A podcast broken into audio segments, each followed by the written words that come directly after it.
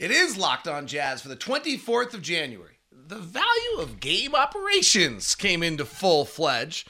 A fresh Utah Jazz team looks good with Mike Conley at the helm. Ochai Agbaji makes a few plays that have to excite. How did the Hornets become awful?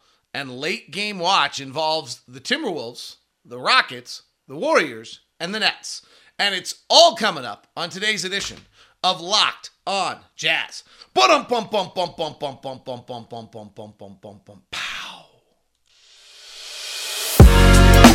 You are Locked On Jazz, your daily pod. Why is my thing not playing? It is playing. Here it goes.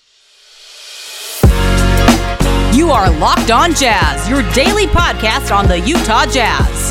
Part of the Locked On Podcast Network. Your team every day.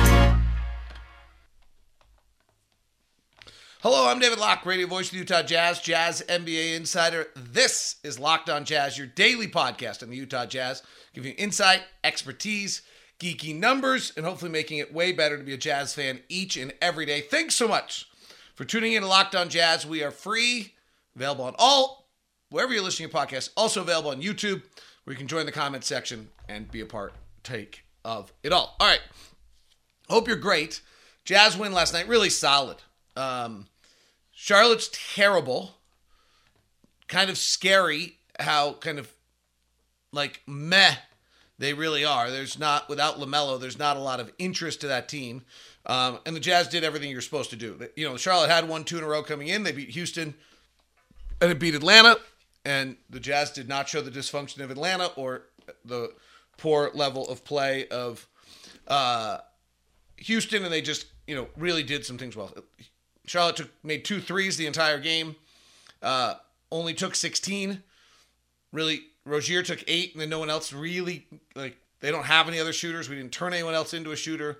We didn't overcommit in unnecessary ways. Really did a nice job of that. Um, and then played just solid offensively. Shot it pretty well. And uh, the primary guy of that who shot it well is Mike Conley. We'll, we'll touch on that in just a second.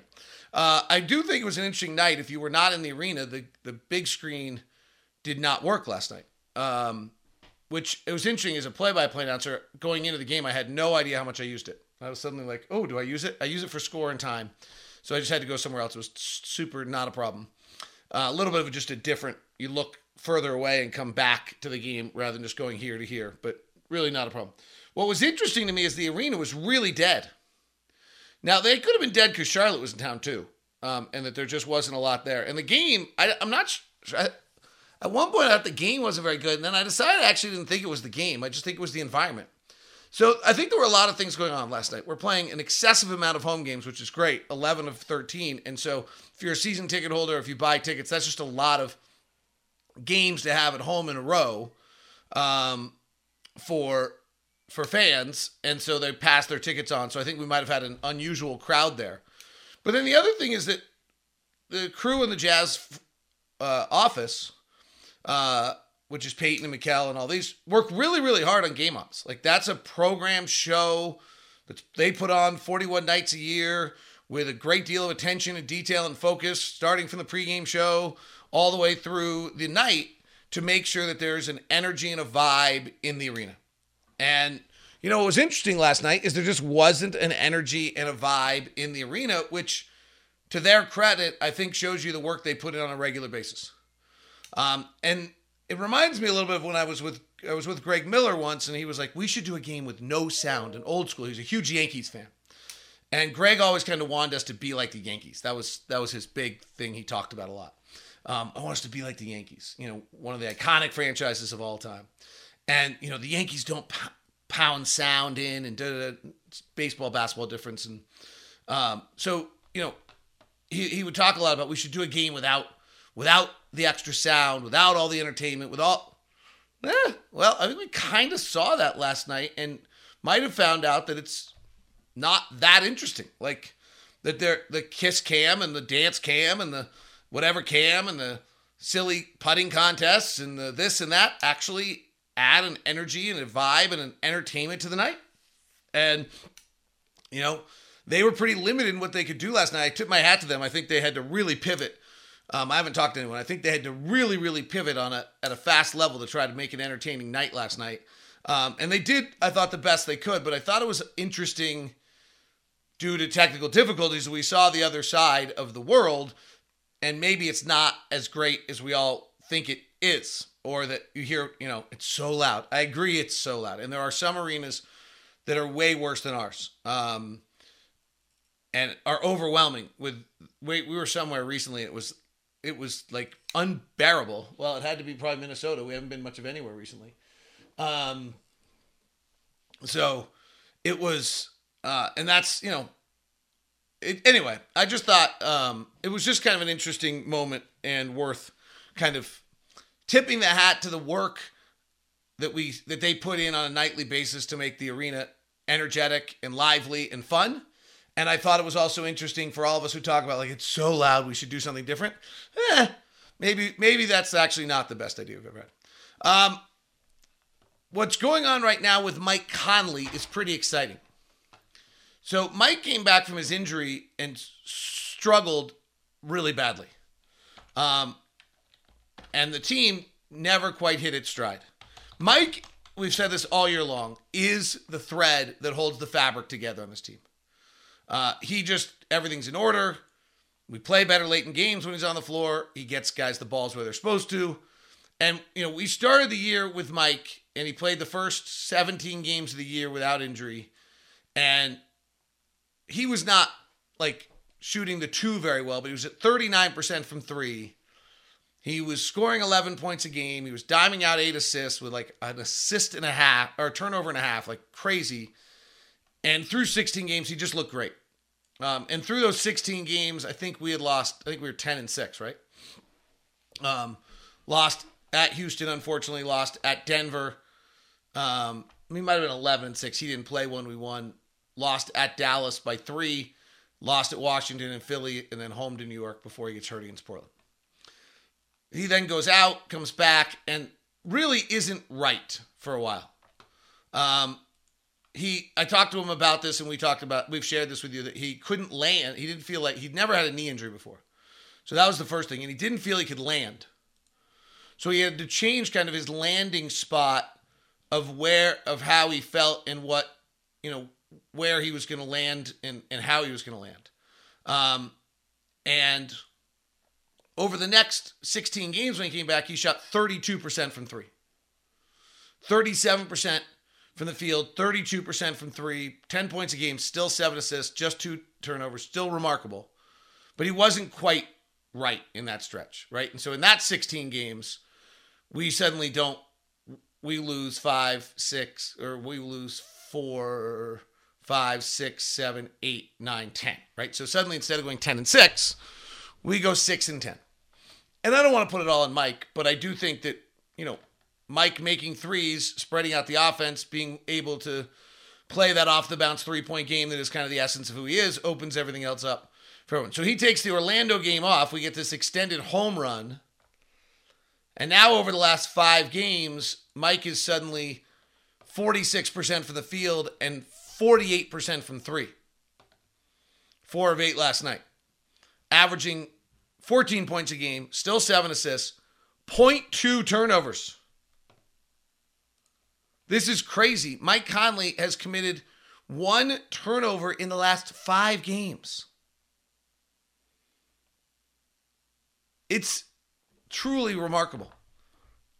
While he's now suddenly hit on 50% of his threes.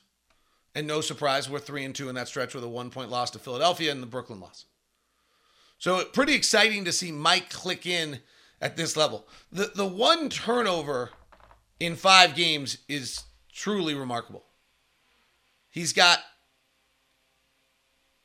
32, 35 assists and one turnover in his last five games. That's somebody who should probably play in the skills challenge.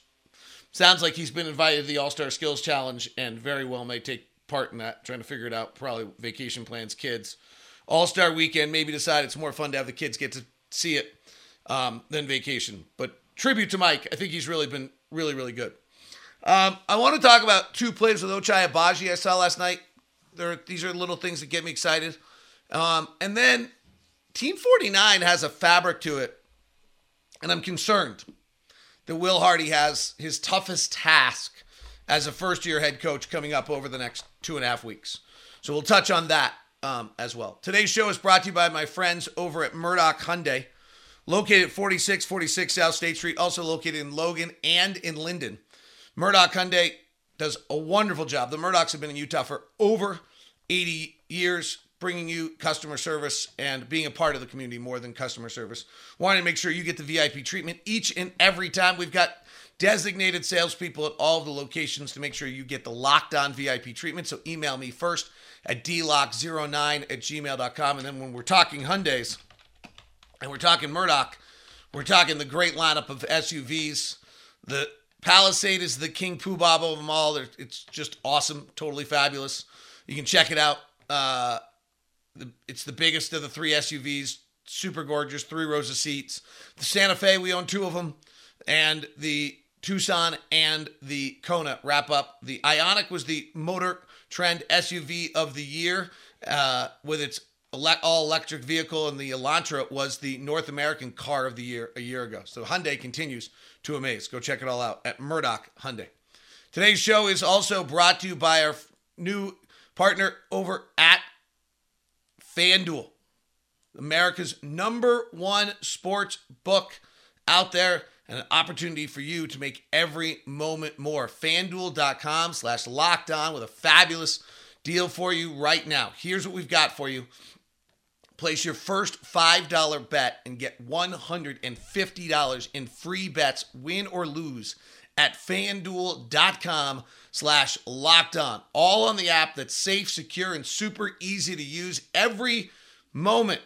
Make every moment more with FanDuel, the official sportsbook partner of the NFL.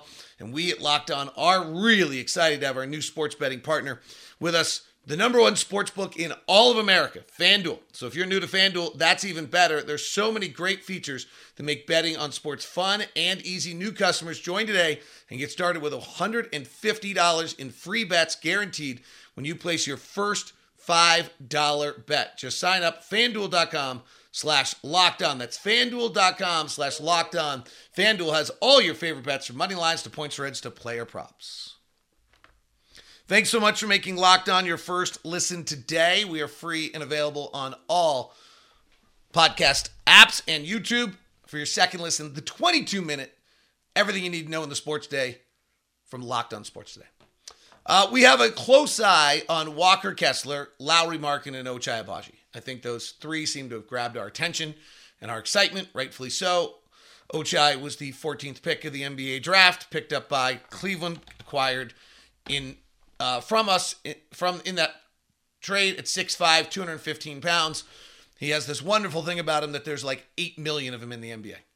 Like that there's just a ton of guys that are like him in the NBA. So if he can figure out a skill set of what he does and figure out what he does well and, and show some versatility, he's gonna he's gonna survive in the NBA. That's like the beauty of drafting this. He has now played in 10 games in the rotation. In those 10 games, he's averaging seven points, three rebounds, and an assist. He's shooting 60% from the field and 54% from three. The 54% from three seems a little unrealistic, um, but we'll let it keep going. Last night, what excited me the most were two assists and a left hand drive to the basket. The 54% from three, like, can't last. It's like, I mean, it's just not possible. He started seven of eight, so that's a little misleading. I mean, if you actually just decide, okay, the seven of eight's an outlier, and you take him back to where he, the last eight games, he's at 38%, and that seems like that'd be great. Like, I'm perfectly good with that. Seems unfair to take the seven of eight out, but it's an idea. Um, you get the concept. So, what I'm looking for is hey, if he can shoot 36, 38% from three, that's great. Be great if he could shoot 40. What you want to see is some other stuff. You want to see the ability to drive a closeout, which he did last night, and then that dunk was really scary. You want to see his ability to maybe pass off the bounce, which a lot of guys can't do. Um, and you want to see his ability, obviously, on the defensive end, which actually early in the year I was had me actually the most concerned was that there were just times where he got caught standing up, um, and guys would kind of just go by him in a manner that was like he looked stuck, and that concerned me. Last night, he has two assists.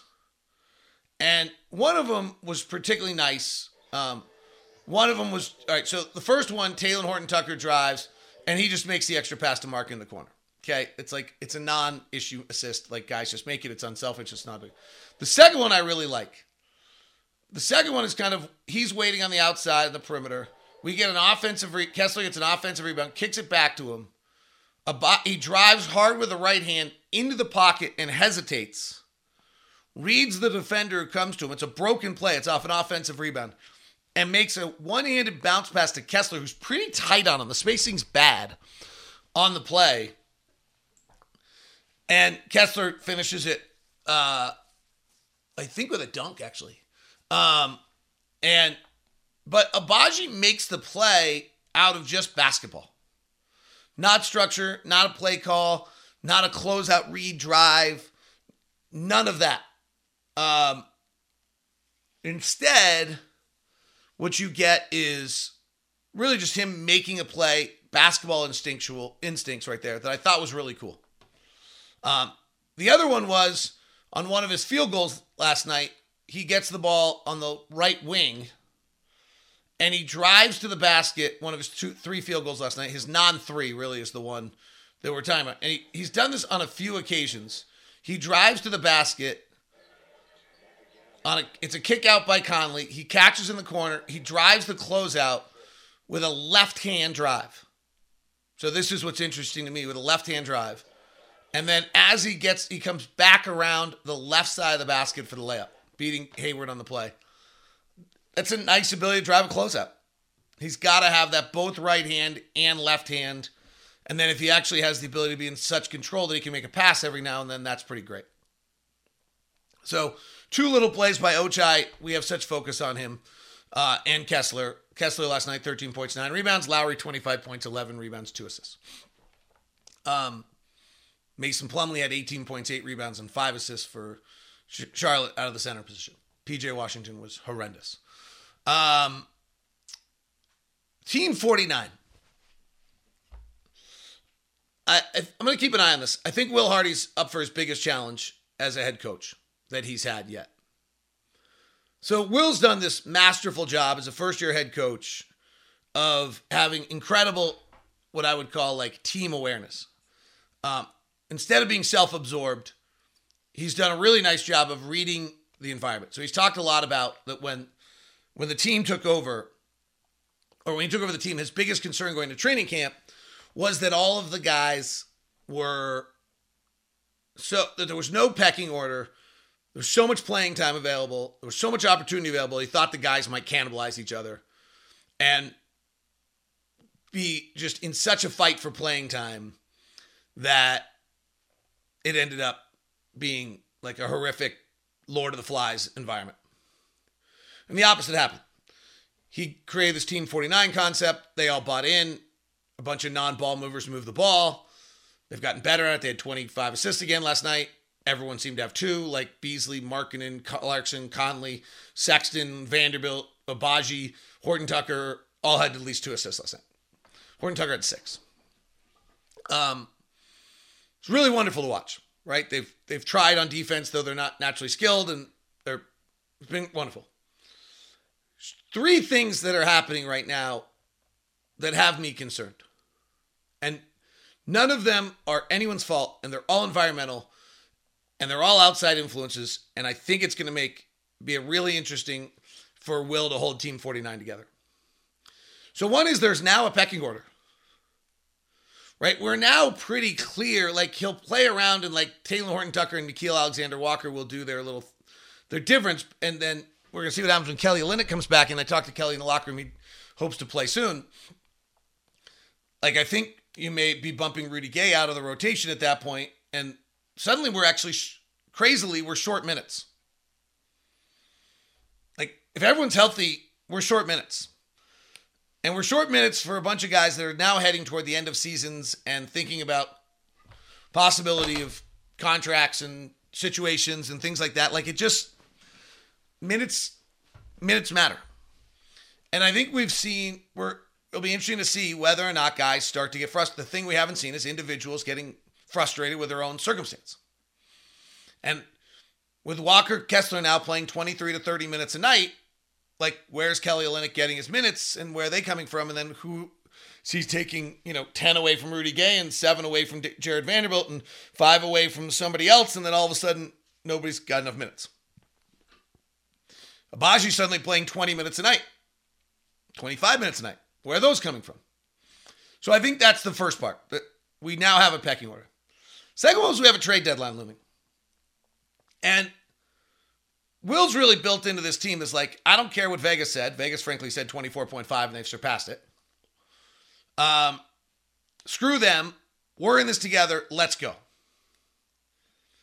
If the Jazz make a trade, which might be the right move to make as a franchise, at the trade deadline, where they move one of our guys for a future asset rather than for something to improve Team 49, that gets hard. It might be the right move, it might be the right thing to do, but it gets hard on Will and the building of the roster and all those kind of things. Um, and I think in the fabric of the group. Like, what happens when, you know, we don't care, we're in this together, we're going for it, we're running for a playoffs, and oh, by the way, we just traded blankety blank. And oh, we got a future pick for Team 53. I think that's that's hard. So I think this is really, you know, this is part of being an NBA coach and first year NBA coach and everything. I think this is a real challenge for Will, who's done a remarkable job building this concept of Team 49, having Team 49 hold together. But now there's a bunch of outside fabrics. We have a pecking order. There is a trade deadline looming. And then there's each individual's end of the year contract earnings get tight. And so I think that that's, um, I think that gets, it's going to be interesting to see what it does to the fabric of Team 49. These guys have been pretty great this year. Uh, together, Will said numerous times, there have not been guys that have been causing problems. There's not been complaining. I think we've seen minor little larger frustration recently than usual. Being home during the stretch is nice. You're not as tired, frankly. Like, I think you're not, fatigue makes these little things worse. Trade deadline and fatigue is bad. Personal agendas, which are fine. I have no problem with personal agendas. We all have them.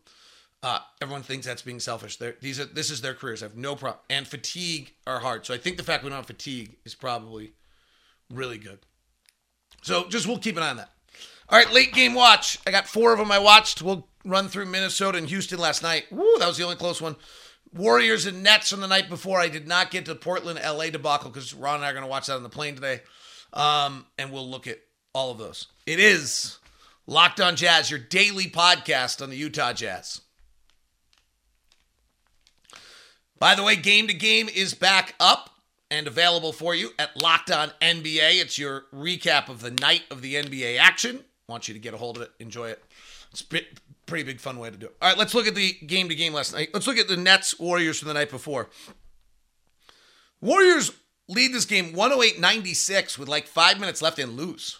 Um, and was interesting to watch Brooklyn do a lot of what they did to the Jazz to the Warriors. The Warriors, who pride themselves on off ball movement and screening and all these various things, they tried it early in the quarter. It took a lot of effort because the, the Nets were switching everything. They didn't get great dividends off it. In fact, they got some bad looks off it. And then they ended up just falling into Klay Thompson going one on one on Seth Curry. And then they got Steph Curry going one on one on Seth Curry. So they were suddenly, the Warriors got caught into the hunting game and their offense went dead. Um, this is really why switching defense is so great and why you want to build a team that's able to do it. It's what the Celtics did last year to have the number one defense in the league.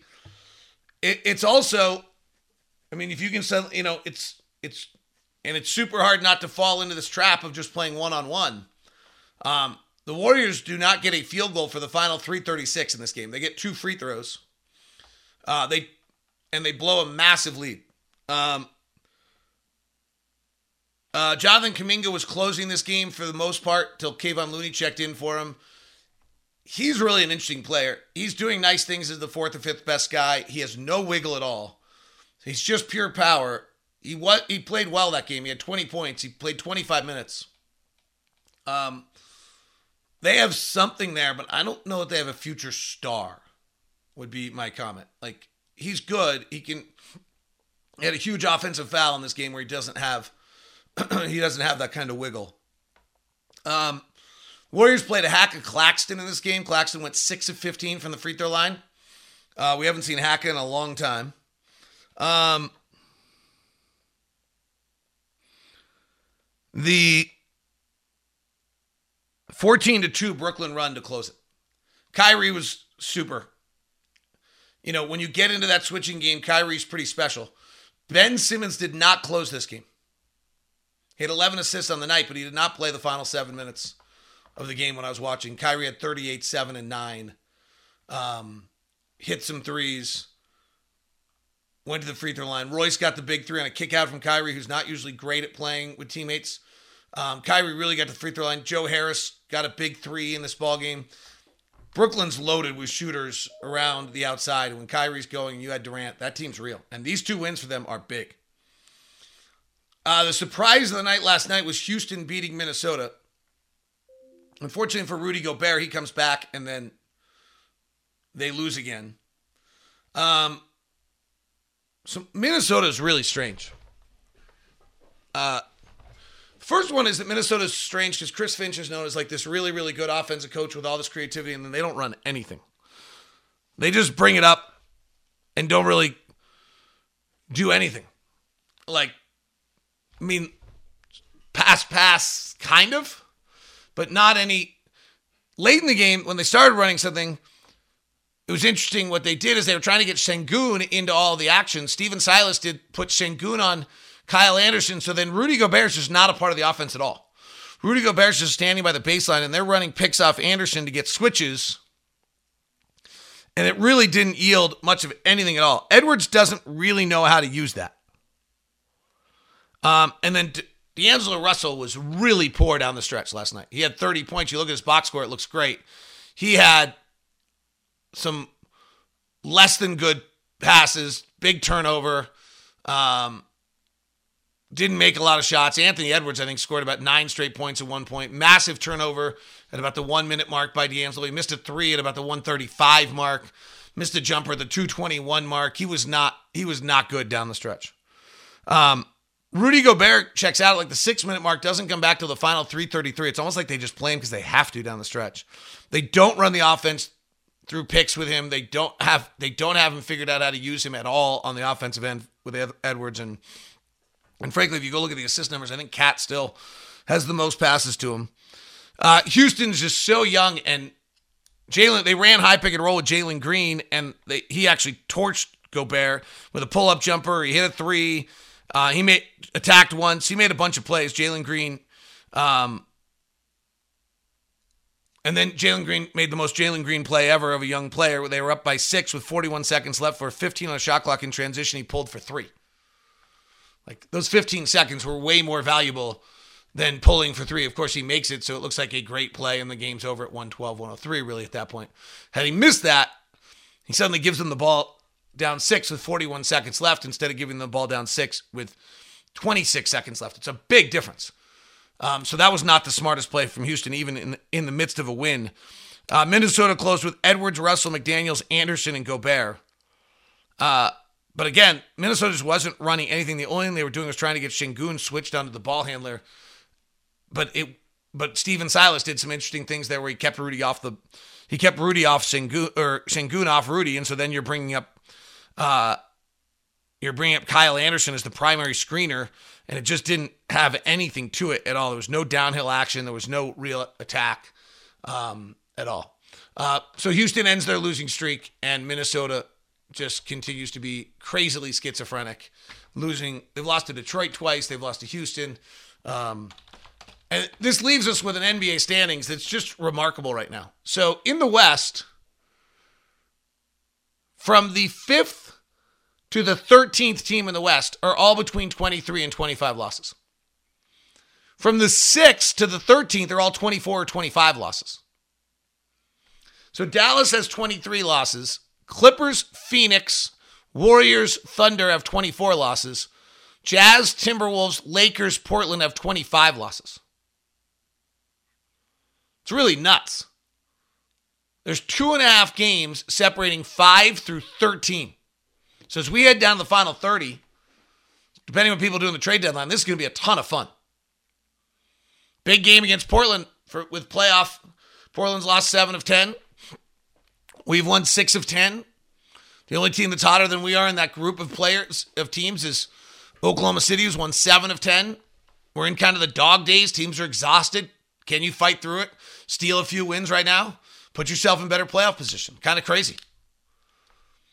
All right, Jazz and the Blazers will all join you from Portland tomorrow. And uh, give you an update on all things going on as we get back on the road for a day. Thanks for tuning in to Locked On Jazz today. Have a good one.